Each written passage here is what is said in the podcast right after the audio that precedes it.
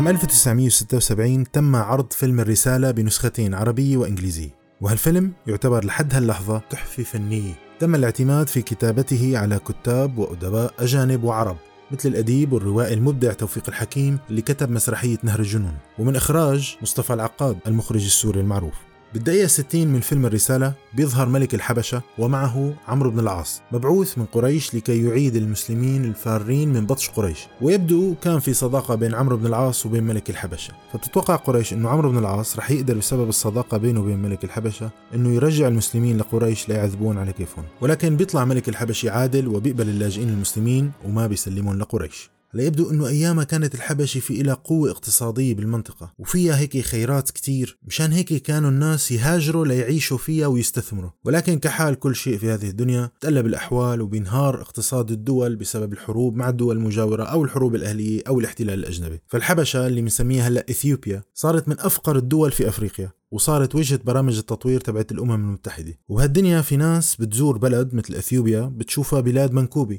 بتشوف فيها الخراب والفقر والأمراض. ولكن بالطرف الثاني في ناس بتزور أثيوبيا بتشوف فيها فرصة كبيرة لمساعدتهم وحتى بتشوف فيها فرصة لل business أو العمل. وهالشي صار مع ثلاث شباب أمريكان.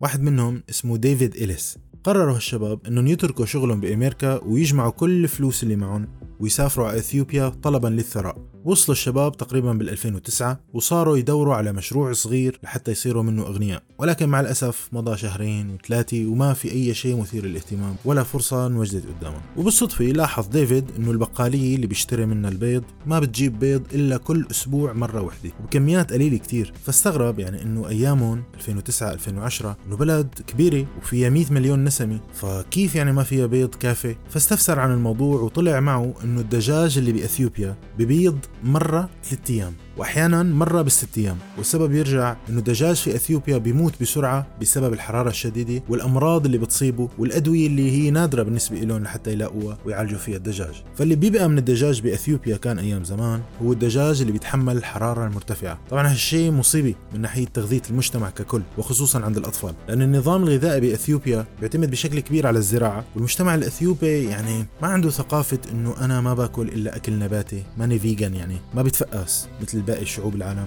فبياكل من الموجود. لذلك شح وقلة البيض وخصوصا لدى الأطفال عم يؤدي كان لنقص حاد بالبروتينات عندهم وهالشيء أدى لضعف بالمناعة وأمراض كثيرة. المهم بيرجع ديفيد على البيت وبيحكي القصة لرفقاته وبتصير عندهم فكرة مشروع وهي إنه يجيبوا دجاج بياض من أي بلد بالعالم بيفتحوا متجني بإثيوبيا وبيوصلوا لهدفهم. هذا هيك المفروض. فبيسافروا أغلب دول العالم لحتى يلاقوا سلالة دجاج.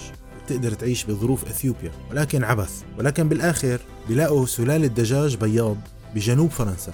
بيكبر فيها الدجاج بسرعة وبيعطي بيض بكمية كبيرة. فبيرجع ديفيد مع أصدقائه على أثيوبيا وبيجربوا هالسلالة وفعلا بتزبط معهم. لكن بيوقعوا بمشكلة إنه الأعلاف تبعت الدجاج ما متوفرة والأمراض كتير بتصيب هالدجاج. فبيقرروا يعملوا منشأة لتصنيع العلف وأدوية الدجاج وبيبلشوا بشغلهم. وسبحان الله كان إنتاج الدجاج في إثيوبيا عام 2009 تقريبا 30 ألف طن من البيض سنويا وصل بسبب هالثلاث شباب هدول لأكثر من 80 ألف طن بال 2020 الفكرة هاي فتحت وظائف لأكثر من مليون شخص. وقللت بشكل كبير من الأمراض اللي بتصيب الأطفال بسبب الفقر والجوع. وهالشباب الثلاثة لقوا فرصة غيرت مصير مئات الآلاف من الأطفال والعائلات. ببلد كانوا العرب أيام زمان من 1400 سنة يلجأوا لملك الحبشي لملك إثيوبيا أيام زمان مشان يقولوا له نحن بدنا نقعد عندك ونتحامى فيك ونعيش من خيرات بلدك. ولكن الدنيا تقلب. فسبحان الله. هيك بتكون خلصت حلقتنا لليوم. نلقاكم بحلقة جديدة من تغذية بالعربي. معي أنا دكتور عبد المنان فاضل.